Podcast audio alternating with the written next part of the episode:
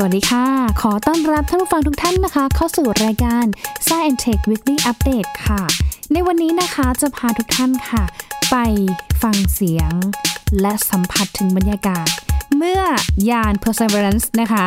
ลงจอดถึงพื้นผิวดาวอังคารได้อย่างปลอดภัย เรียกได้ว่าเป็น touchdown confirm นะคะ ว่าจะมีบรรยากาศนะคะ ที่ดาวอังคารเป็นอย่างไรค่ะ รวมไปถึงนะคะเรื่องของการ ไปดู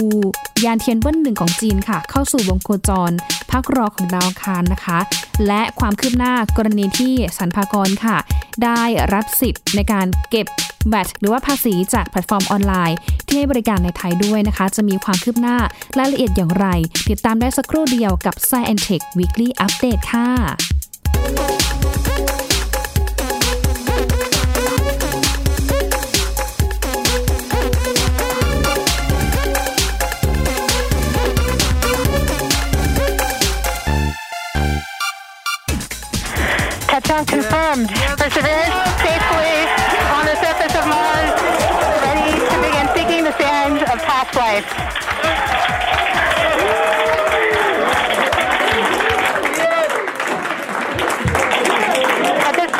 point, the descent stage has flown away to a safe distance. Perseverance is continuing to transmit direct through Mars Reconnaissance Orbiter to Earth.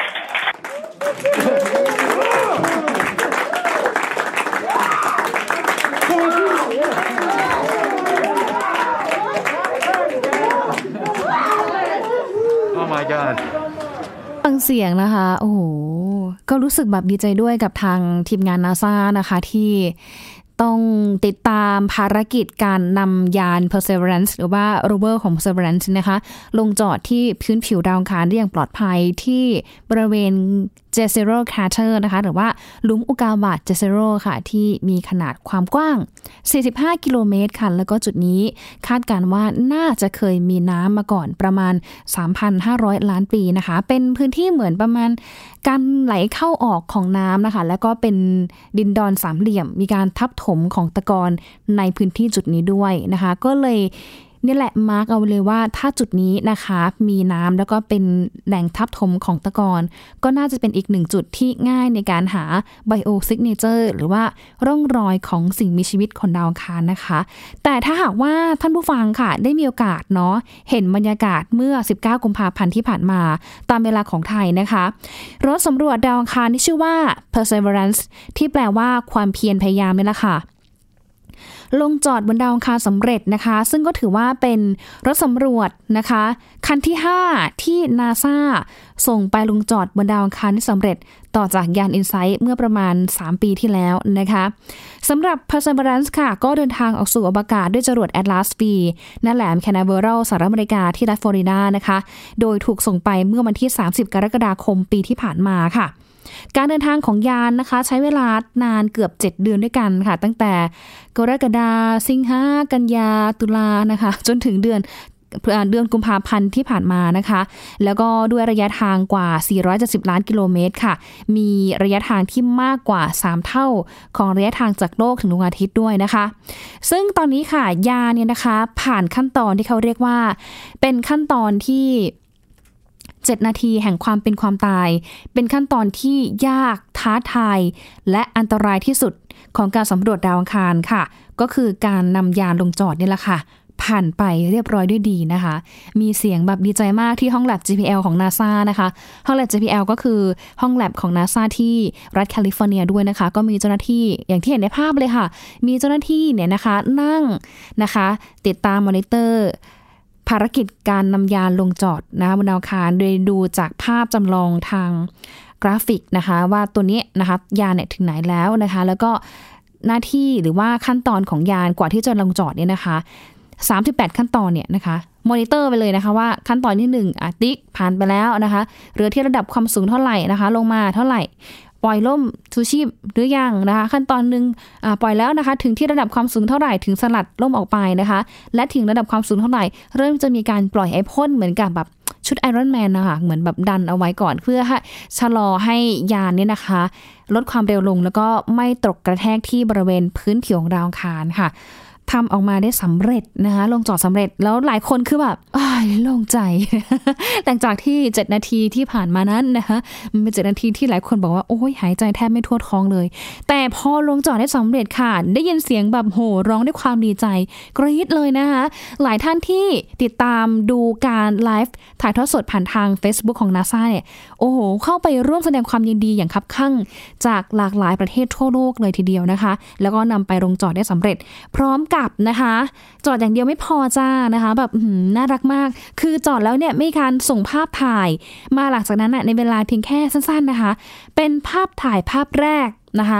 เห็นเลยว่าตัวรถ Perseverance เนี่ยนะคะ มีสภาพที่ปลอดภัยดี ไม่มีอะไรเสียหาย และลงจอดได้อย่างนิ่มนวลนี่นะคะ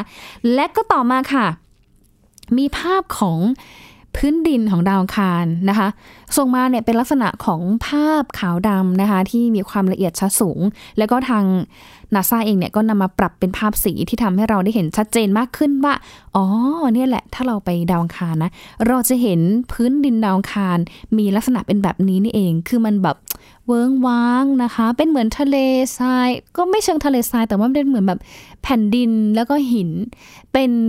ที่ราบนะคะเป็นเนินเขาเป็นหลุมอุกาบาตนะคะ คือพื้นผิวเนี่ยแบบขรุขระมากนะคะ แต่ก็ถือว่าทำให้เราได้เห็น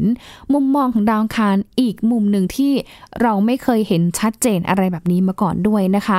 ซึ่งเขาบอกว่าความสำเร็จดังกล่าวค่ะ ถือเป็นเพียงจุดเริ่มต้นของภารกิจเท่านั้นนะคะ ซึ่งหลังจากนี้ทางวิศวกรก็จะ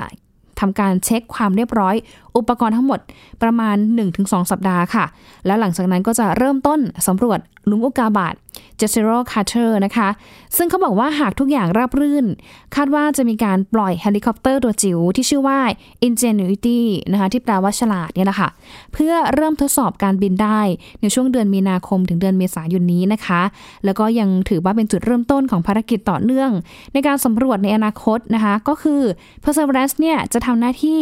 เก็บตัวอย่างดินและหินบนดาวอังคารใช่ไหมคะ แล้วก็หลังจากนั้นค่ะก็น่าจะรอยานรุ่นถัดไป ที่จะเดินทางไปดาวอังคารอีกรอบหนึ่งนะคะ เพื่อทำหน้าที่เก็บตัวอย่างของ Perseverance ที่เก็บมานะคะ ส่งกลับมายังโลก ก็คาดการว่าเดี๋ยวนาซาก็จะร่วมมือกับทางอีซาหรือว่าสำนักงงานอวกาศยุโรปนะคะ ประมาณช่วงปี 2569 ถึง 2571 นั่นเองก็รอแป๊บหนึ่งค่ะ ประมาณ 5-6 ปีเนี่ยนะคะ ซึ่งเขาบอกว่าหลังจากที่ถึงดาวอังคารแล้วค่ะ 3 วันผ่านมานับจากการลงจอด Perseverance เนี่ยนะคะ ก็มีการส่งภาพมาเรื่อยๆ ภาพนี้นะคะมีการส่งมาเยอะแล้วนะคะถึง 148 ภาพด้วยกันค่ะ แล้วก็คาดการว่าจะสามารถที่จะโหลดดูภาพใหม่อีกเรื่อยๆนะคะ ซึ่ง ผู้สนใจค่ะก็สามารถที่จะชมภาพแล้วก็ไปดาวน์โหลดภาพได้เลยนะคะที่ mars.nasa.gov/mars 2020นะคะ multimedia slash r เหมือนไฟล์ raw ค่ะ raw raw แล้วก็ขีดนะคะ image นะคะ หรือ search คำว่า mars.nasa.gov แล้วก็ slash mars 2020 มันก็จะขึ้นมาเองนะคะ ซึ่งเขาบอกว่า ภาพทั้งหมดเนี่ยนะคะ เป็นภาพไฟล์ดิบสีขาวดำนะคะ เป็นเหมือนเป็นภาพปกติอยู่แล้วที่ที่ยานหรือว่าการเก็บ ภาพข้อมูลทางดาราศาสตร์จะมีการเก็บเป็นภาพขาวดำเนื่องจากว่ามันมีความละเอียดสูงมาก แล้วก็ใช้ในการศึกษารายละเอียดต่อได้หลายสาขาค่ะ ซึ่งคาดว่าจะได้รับการประมวลผลเป็นภาพสีให้เราได้ชมต่อไปด้วยนะคะ ซึ่งแน่นอนค่ะว่านอกเหนือจากเรื่องของภาพที่เราเห็นจาก Perseverance แล้วค่ะ NASA เองนะคะก็มีการเผยแพร่คลิปวิดีโอ เริ่มแรกของการกางร่มชูชีพที่ระดับความสูงเหนือพื้นดาวประมาณ 12 กิโลเมตรนะคะ จากนั้นค่ะก็จะมีขั้นตอนของการปลด Heat Shield นะคะ ด้านล่างออกทำให้กล้องวิดีโอที่ติดอยู่กับ Perseverance เนี่ยได้บันทึกภาพพื้นผิวของดาวอังคารได้ชัดเจน ในขณะที่ยานนะคะกำลังลดระดับลงเรื่อยๆ ค่ะ จนมาถึงการลงจอดด้วยวิธีการ Sky Crane นะคะที่กล้องติดอยู่ที่บริเวณตัวเครนค่ะ เผยให้เห็น Perseverance นะคะ จากมุมบนขณะกำลังจะสัมผัสพื้นผิวดาวอังคาร และขณะเดียวกันนะคะ กล้องที่ติดบน Perseverance เนี่ย ก็บันทึกภาพจากเครนที่ลอยอยู่ด้านบน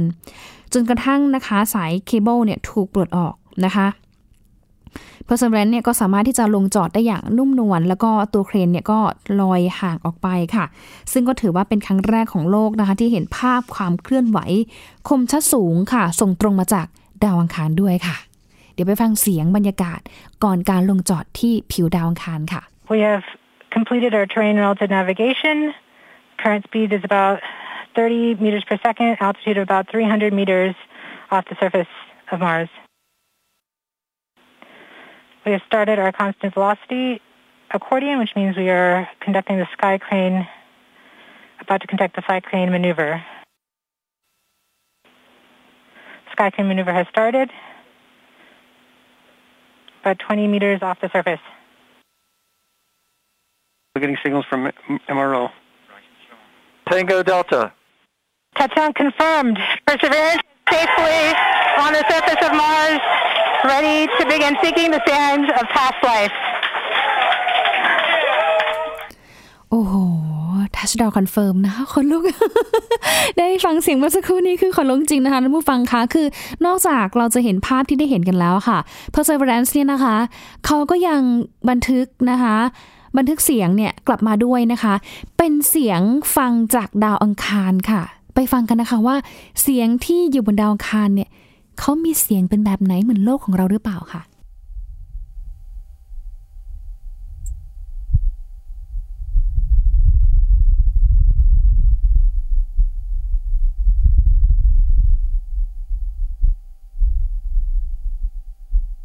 คือหลับตาฟังแล้วแบบ เห็นชัดเจนว่าดาวอังคารเนี่ย น่าจะมีลมแหละนะคะ แต่ว่าไม่แน่ใจว่า เสียงที่ได้ยินเมื่อสักครู่นี้นะคะ เป็นที่ระดับความสูงเท่าไหร่นะคะ เพราะว่าตัวของลมนะคะที่อยู่บนดาวอังคารเนี่ยนะคะ ก็มีความแรงอยู่พอสมควรเหมือนกันนะคะ แต่ว่าก็ถือว่าเป็นเหมือนเสียงลมเบาๆที่ค่อยๆ เหมือนลดระดับลงมาด้วยนะคะ เพราะว่ายิ่งที่อยู่ที่ระดับความสูงกว่าดาวอังคารเนี่ยนะคะ สูงเท่าไหร่นะคะ ก็จะทำให้ตัวของอายานเนี่ยนะคะ ได้ได้เก็บเสียงของ ลมเนี่ยนะคะได้ได้มากขึ้นนะคะได้ได้เร็วมากขึ้นด้วยนะคะเนี่ยค่ะก็ถือว่าเป็น เป็นเรื่องที่มหัศจรรย์ใจมากนะคะ ที่เราได้มีโอกาสได้ฟังเสียงจากดาวอังคาร ส่งตรงมายังโลกของเราด้วยนะคะ ถ้าถามถึงโครงการนี้ค่ะยังมีหลาย ๆ อย่างนะคะ มีนัยยะหลายอย่างที่ซ่อนอยู่แล้วก็แฝงไปด้วยความหมายที่น่าสนใจ อย่างเช่นการถอดรหัส ร่มชูชีพ ในภารกิจลงจอด Perseverance ค่ะ ถ้าใครได้ดูวิดีโอการลงจอดของรถสำรวจ Perseverance นะคะ อาจจะทำให้เห็นถึงร่มชูชีพ ความเร็วเหนือเสียงของ JPL ค่ะ JPL นะคะ ที่กางออกเพื่อชะลอความเร็ว ให้ยานสำรวจเนี่ยนะคะ มีการลงสู่พื้นดินพื้นดินดาวอังคารเนี่ยช้าลง พอที่จะยิงจรวดใช้พยุงเครนด้วยนะคะ หรือว่า retro thruster ได้นะคะ แต่ ถ้าดูภายในดีไซน์ร่มชูชีพค่ะ เขาบอกว่ามันจะเป็นดีไซน์แปลกๆ แล้วก็มีรหัสลับซ่อนอยู่ด้วยนะคะ นั่นก็คือคำว่า dare mighty things ค่ะ หรือการกล้าทำในสิ่งที่ยิ่งใหญ่นะคะ เป็นสโลแกนที่สามารถหาพบได้ทั่วไปในแคมปัสของ JPL ค่ะ ซึ่งรหัสลับนี้ถูกถอดรหัสโดยผู้ใช้งาน Twitter French Tech Path นะคะ กับพ่อของเขาค่ะ ซึ่งมีการลงรหัสเอาไว้เป็น binary code แทนด้วยแถบสีแดงสลับขาวบนร่มชูชีพด้วย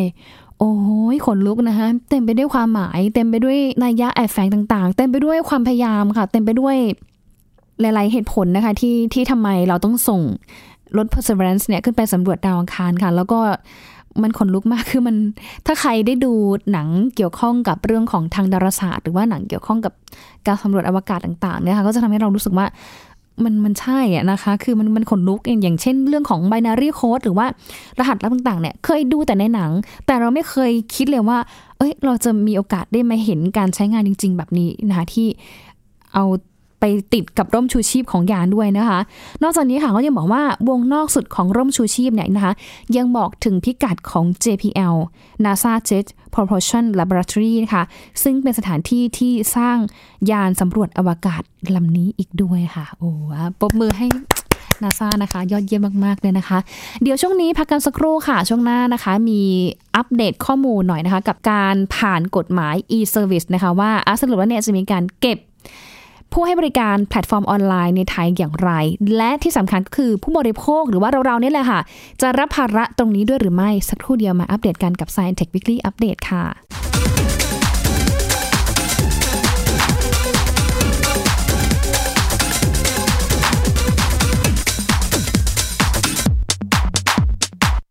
พียงแค่มีสมาร์ทโฟน ก็ฟังได้ Thai PBS Digital Radio สถานีวิทยุดิจิทัลจากไทย PBS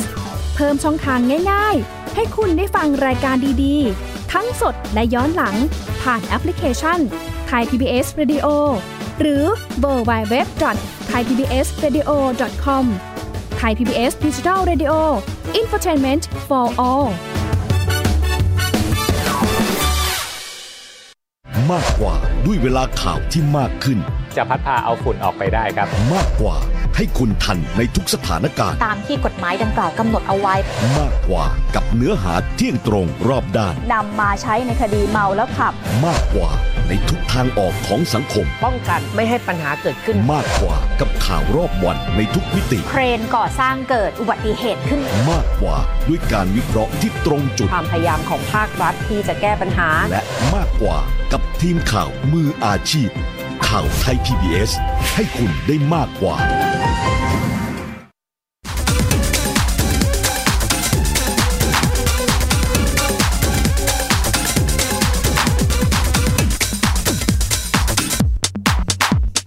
ลับเข้าสู่ Science Tech Weekly Update ในช่วงที่ 2 กันนะคะ ช่วงนี้ค่ะจะพาไปอัปเดตหน่อยค่ะ เกี่ยวกับเรื่องของกฎหมาย e-service นะคะ ที่แน่นอนค่ะว่ามันก็มีผลกระทบต่อผู้บริโภค รวมถึงเราทุกคนเนาะที่ใช้บริการแพลตฟอร์มออนไลน์ ที่ผู้ให้บริการส่วนใหญ่เลยนะคะ เขาก็จะ เป็นผู้ให้บริการอยู่ต่างประเทศ แล้วก็บางเจ้าเองเนี่ยก็ไม่ได้มีบริษัทลูกที่อยู่ในไทยด้วยนะคะ ซึ่งกฎหมาย e-service ตัวนี้ค่ะ ก็จะสามารถบังคับใช้ได้นะคะ ในวันที่ 1 กันยายนนี้เป็นต้นไปค่ะ ตอนนี้เองนะคะสรรพากรเนี่ยนะคะบอกว่าก็พยายามที่จะดิวนะคะ คุยกับทางหลายๆแพลตฟอร์มค่ะ ไม่ว่าจะเป็นเจ้าใหญ่เลยนะคะทั้ง Google Facebook YouTube นะคะ Line Twitter อืม Netflix นะคะ ผู้ให้บริการไรเดอร์ต่างๆนะคะ รวมถึงเว็บขายของ s h o p e e Lazada อันนี้นะคะ ก็คือเหมือนกำลังทำจดหมายคุยกันอยู่นะคะ ว่าเราจะมีข้อตกลงแบบนี้นะนะคะ ขอความร่วมมือท่านผู้ประกอบการเนี่ยเข้ามาจดทะเบียนณวันที่ประกาศใช้กฎหมายด้วยนะคะ แต่ทีนี้เนี่ยหลายคนก็เลยถามว่าเอ๊ะแล้วเรื่องของ e-service หรือว่ากฎหมาย e-service เนี่ยมันคืออะไร และใครจะ ได้รับผลกระทบแบบนี้นะคะ หรือว่าเราเองเนี่ยจะได้รับผลกระทบนี้หรือเปล่า เพราะว่าเขามีการเก็บภาษีเพิ่มขึ้น เราเองต้องมีการจ่ายเพิ่มขึ้นหรือไม่นะคะ เดี๋ยวไปฟังเสียงจากทางท่านโฆษกกรมสรรพากรท่านสมหมายค่ะ มาอธิบายเรื่องของกฎหมาย e-service นะคะว่าคืออะไร และแบต7%ที่จะมีการเก็บในเดือนกันยายนนี้ สรุปแล้วเนี่ยใครจะเป็นคนจ่ายฟังกันเลยค่ะ ก็คือตัวเนี้ยมันเป็นภาษีมูลค่าเพิ่มก็คือจัดเก็บในอัตราร้อยละเจ็ดของ ของตัวมูลค่าที่เขาได้รับอะนะคะ ต้องเรียนให้ทราบว่า 7%ตรงเนี้ยจะไม่เหมือนผู้ประกอบการในประเทศก็คือ ถ้าผู้ประกอบการในประเทศเนี่ยเราสามารถนำภาษีซื้อมาหักได้ แต่กรณีของพรบ e-service ตัวเนี้ยค่ะ เราจะเก็บเอ่อเขาเรียกว่า pay only นะคะ ก็คือเก็บจาก 7%จากยอดขายอะค่ะหมายความว่าซื้อขายกันละครั้งก็คือจะเก็บจากจากแท็กตรงนั้นเลย ใช่ไหมคะใช่ค่ะ คือสมมติว่าเป็นค่าบริการ เป็นค่าบริการจะไม่เป็นการซื้อขายนะคะ เพราะว่า e-service เป็นการให้บริการอย่างโหลดหนัง เพิกเพลง เพิกเกมอะไรต่างๆ หรือแพลตฟอร์ม เป็นการให้บริการนะคะ ไม่ใช่เป็นการซื้อขาย ก็จะเก็บจาก 7%จากค่าบริการที่เก็บจากคนไทยอะค่ะ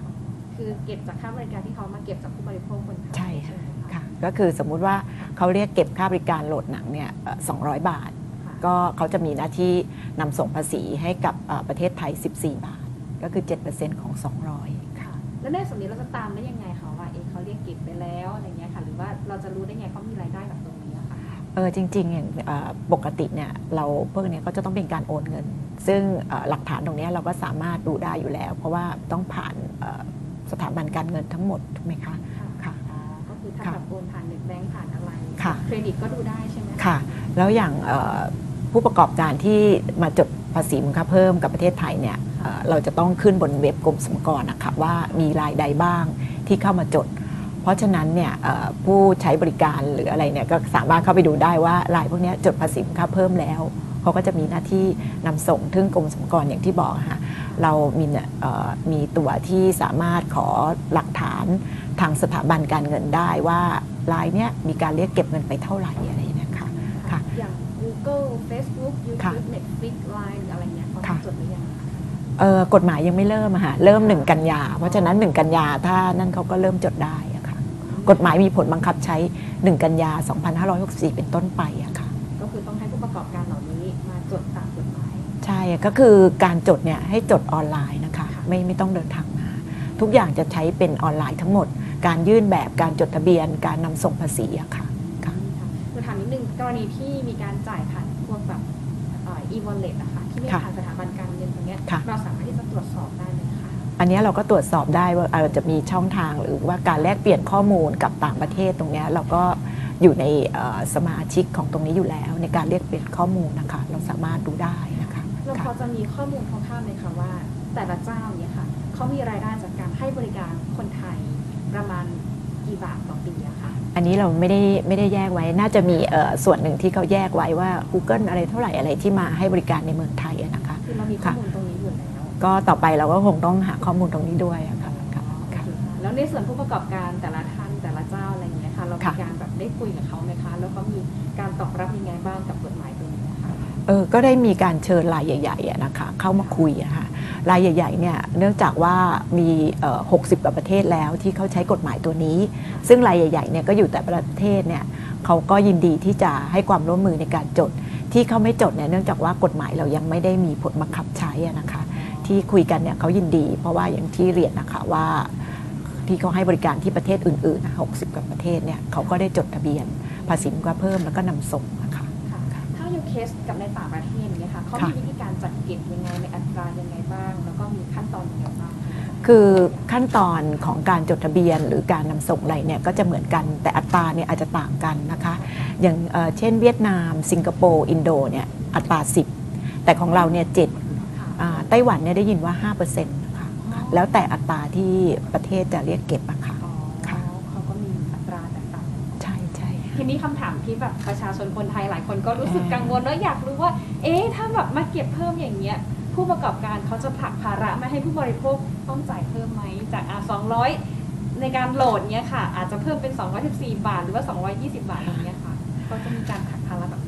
ั้นไหม คืออันเนี้ยต้องเป็นเขาเรียกว่าอะไรอะเป็นระหว่างผู้บริการกับผู้รับบริการที่จะมีความพึงพอใจในราคาที่ที่เราตกลงกันถูกไหมคะอันเนี้ยมันก็จะเป็นการการแข่งขันในทางด้านการตลาด ซึ่งถ้าอันนี้เก็บแพงหรืออะไร อีกรายไม่เก็บหรืออะไร อันนั้นก็จะเป็นในเรื่องของการแข่งขันทางการตลาด แล้วก็ระหว่างผู้ใช้บริการกับผู้ให้บริการที่จะตกลงกันว่า ตัวเนี้ยจะผักภาระให้หรือเปล่า มันก็อยู่ที่ ความพึงพอใจหรืออะไรของผู้ใช้บริการก็คือผู้บริโภคอะนะคะคือระหว่างผู้ประกอบการและความพึงพอใจของผู้บริโภคด้วยค่ะค่ะ แล้วก็การแข่งขันทางการตลาดด้วยอะนะคะค่ะคือถ้าเขาไม่เก็บเพิ่มก็อาจจะมีแนวโน้มได้ความพอใจจากผู้บริโภคไปใช้บริการ ใช่ค่ะ แล้วกฎหมายตัวเนี้ยมันจะทำให้เกิดความเป็นธรรมกับสำหรับผู้ให้บริการที่อยู่ประเทศไทย เพราะตอนเนี้ยผู้ให้บริการที่อยู่ประเทศไทยเนี่ยเขาจะต้องจดภาษีมูลค่าเพิ่ม ถ้าเขารายรับเกินล้านแปดใช่ไหมคะอ่า พอมีตัวเนี้ยเข้ามาเนี่ยมันก็จะช่วยให้กับเอ่อเป็นความเป็นธรรม เพราะว่าตอนเนี้ยผู้ให้บริการที่อยู่ต่างประเทศเขาไม่ต้องจดมูลค่าเพิ่มใช่ไหมคะ มีมีเลทไหมคะว่ารายได้ประมาณเท่าไหร่กี่ล้านถึงจะแบบเรียกเก็บหรือว่าหรือก็คือเรียกเก็บเป็นรายครั้งที่มีการจ่ายค่าบริการเอ่อเป็นรายครั้งอะค่ะแต่อย่างที่บอกถ้ารายรับเขาเกินล้านแปดต่อปีเนี่ยเขามีหน้าที่ต้องมาจดภาษีมูลค่าเพิ่มกับเราค่ะแต่การเรียกเก็บก็เป็นครั้งๆไป 7%จากรายรับ คาดการณ์ว่าน่าจะมีการได้เรียกเก็บทั้งหมดเนี่ยมูลค่าประมาณเท่าไหร่ถึงจะได้ภาษีตรงนี้คะช่วยประเทศเราค่ะก็ที่เอ่อเราคาดว่าน่าจะได้ประมาณ 5,000 กว่าล้าน ไม่ต่ำกว่า 5,000กว่าล้านต่อปี เพราะว่าพฤติกรรมของคนเนี่ยนะคะตอนเนี้ยยิ่งปีที่แล้วเนี่ยเกิดโควิดใช่ไหมคะค่ะทุกคนก็จะใช้บริการเอ่อไม่ต้องไปดูหนังที่ตามโรงใช่ไหมคะโหลดหนังฟังเพลงอะไรกัน แล้วก็การใช้จ่ายอะไรก็ใช้บริการผ่านแพลตฟอร์มต่างๆนะคะก็ คาดว่าไม่ต่ำกว่า 5,000 ล้านต่อปีอะค่ะรวมวงเงิน 5,000 ล้านวงเงินเนี้ยค่ะ จะเอาไปค่ะใช้จ่ายในส่วนไหนบ้างหรือว่าไปอยู่ในงบประมาณภาษีส่วนไหนบ้างก็จริงๆอะมันก็เป็นผลจัดเก็บของกรมสรรพากร ซึ่งก็ต้องเออเป็นรายได้เข้าสู่ประเทศอยู่แล้วนะคะ การใช้จ่ายก็ต้องไปอยู่ที่ฝั่งที่จะต้องไปใช้จ่ายอะค่ะ ตรงเนี้ยก็เก็บภาษีเข้ามาเพื่อที่พัฒนาประเทศของเราอะ อันนี้ต้องแล้วแต่ฝั่งที่ที่เอาไปใช้จ่ายอะนะคะที่ที่จะว่าไปแบ่งงบประมาณให้กับไทยสรรพากรก็มีเหมือนกับเป็นแคชเชียร์นะมีหน้าที่จัดเก็บแล้วก็หารายได้ให้กับประเทศอะไรอย่างเงี้ยค่ะก็คือให้เป็นของกระทรวงคลังไปนะเป็นใช่ผู้ดูแลค่ะค่ะทีนี้มันจะมีปัญหาหนูกลัวว่าในอนาคตเองเนี่ยผู้ประกอบการบางคนอาจจะไม่ได้บอกข้อมูลราคากับผู้บริโภคชัดเจนอย่างสมมติค่ะว่าโหลดนั้นนี่นะคะมีค่าบริการ200บาทแต่พอแบบจ่ายจริงอะอาจจะมีเด้งขึ้นมาบวกแวดเพิ่มทีหลังอะไรเงี้ยอันนี้เราจะมีแบบเหมือนกฎหมายหรือว่าวิธีการแบบแก้ปัญหาตรงนี้ เบื้องต้นเอาไว้ยังไงบ้างคะอันนั้นน่าจะเป็นเอ่อในส่วนของที่ที่บอกอะค่ะว่าผู้ใช้บริการกับผู้ให้บริการต้องตกลงกันเองอะนะคะ ในส่วนของกรมสรรพากรก็มีหน้าที่ในเรื่องของการจัดเก็บ แต่ถ้าเกิดว่าเอ่อมีการเรียกเก็บโดยที่ไม่ไม่ได้อยู่ในเอ่อแบบ ที่ที่ควรจะเก็บอ่าอันนั้นก็จะมีอีกส่วนหนึ่งที่สามารถไปเรียกร้องหรือฟ้องร้องไปแจ้งอะไรตรงนั้นได้ที่ว่าที่คุ้มครองผู้บริโภคอะไรอะค่ะสคบอันนั้นก็จะไม่ไม่ไม่เกี่ยวกับกรมสรรพากรนะคะถ้าเป็นเคส Shopee Lazada ค่ะจะเก็บยังไงคะพิธีในรูปแบบไหนบ้างคะคือหมายถึงว่าถ้าถ้าจดทะเบียนในไทยเนี่ยเขาก็มีหน้าที่ เอ่อเป็นผู้ประกอบการจดทะเบียนภาษีมูลค่าเพิ่ม ซึ่งเอานำภาษีซื้อมาหักได้ แต่ถ้าจะเป็นของต่างประเทศนะคะที่มาให้บริการเนี่ยก็เก็บจากเซลล์แท็กเลยที่บอกอะค่ะว่าเป็นเอ่อ pay only ก็คือเก็บจากยอดขายเลยก็เก็บจากยอดขายใช่ค่ะค่ะ YouTube อะค่ะก็จะก็เช่นเดียวกันนะคะก็เก็บจากค่าบริการ สมมุติว่าเขาเรียกเก็บเราร้อยใช่ไหมคะเขาก็มีหน้าที่นำส่ง7 7ให้กับกรมสรรพากรค่ะทุกรูปแบบที่เขาได้จากผู้บริโภคไทยก็ต้ใช่องรายงานที่กรมค่ะสรรพากค่ะรเพื่อที่จะ ค่ะ ทำการจ่ายภาษีตาม ใช่ค่ะก็จาก ยอดรายรับที่เขาเรียกเก็บไปจากค่าบริการนะคะสรุปนะคะก็คือกฎหมายที่ให้อำนาจกรมสรรพากรค่ะ จัดเก็บ VAT หรือว่าผู้ให้บริการต่างประเทศ แล้วก็แพลตฟอร์มต่างประเทศ ให้บริการผ่านทางออนไลน์นี่แหละนะคะ สามารถที่จะเก็บได้สำหรับผู้ให้บริการที่มีรายได้เกิน1ล้าน8แสนบาทขึ้นไปค่ะต้องเรียกมาจดนะคะ แล้วก็ตอนนี้ค่ะ VAT 7%นั้นใครเป็นคนจ่าย เรื่องนี้นะคะ ทางท่านโฆษกสมหมายก็บอกเลยนะคะว่า ขึ้นอยู่กับความตกลง ระหว่างผู้ให้บริการและความพึงพอใจของผู้บริโภคหรือว่าลูกค้านะคะว่า ถ้าผู้บริการเนี่ยเขาบอกว่า เดี๋ยวจะมีการเก็บค่าบริการเพิ่ม เนื่องจากว่าเขาต้องจ่ายแบตอีก 7%ก็จะไปเก็บกับลูกค้านะ อันนี้ก็แล้วแต่ลูกค้านะคะ ว่าจะพอใจให้เก็บหรือไม่เก็บ หรือบางเจ้าเองเนี่ยก็ไม่เก็บเพิ่ม เก็บเท่าไหร่ก็เก็บเท่านั้น อย่างสมมติว่าเก็บ 200 บาทต่อครั้ง ก็เก็บแค่นั้นนะคะ ไม่ได้เก็บเพิ่ม 214 บาทนะคะ อันนั้นก็ ก็ได้ขึ้นอยู่กับความพึงพอใจของผู้บริการ ซึ่งเรื่องนี้ค่ะทางท่านสมหมายก็ประเมินเอาไว้นะคะ ว่ามันก็เป็นเหมือนกับเรื่องของการแข่งขันทางการตลาดนะคะก็วิเคราะห์กันว่าถ้าเจ้าไหนนะคะ ไม่ได้เก็บเพิ่มเลยเนี่ยก็จะมีโอกาสที่ลูกค้าเนี่ยนะคะ เทไปหาเขามากกว่า อันนี้ขึ้นอยู่กับการบริหารจัดการของผู้ประกอบการและ ความพึงพอใจการเดีลกันระหว่างผู้ประกอบการและลูกค้าด้วยนะคะ ก็รอดูกันต่อไปนะคะว่าในเบื้องต้นเนี่ยนะคะจะมีความชัดเจนอย่างไรค่ะ แต่ว่าในตอนนี้เท่าที่ดูก็คือทั้งผู้บริการเจ้าใหญ่หลายเจ้าค่ะ ที่ทางสัมภากรเขาส่งจดหมายแจ้งเตือนไปเนี่ยนะคะ แจ้งไปเนี่ยก็มีการตอบรับที่ดีแล้วก็บอกว่าพร้อมที่จะให้ความร่วมมือด้วยนะคะะเดี๋ยวถ้ามีความคืบหน้าอะไรเราจะรายงานให้ท่านผู้ฟังได้รับทราบต่อไปนะคะ แต่ว่าช่วงนี้ค่ะหมดเวลาแล้วนะคะ ต้องลาไปก่อนค่ะ สวัสดีค่ะ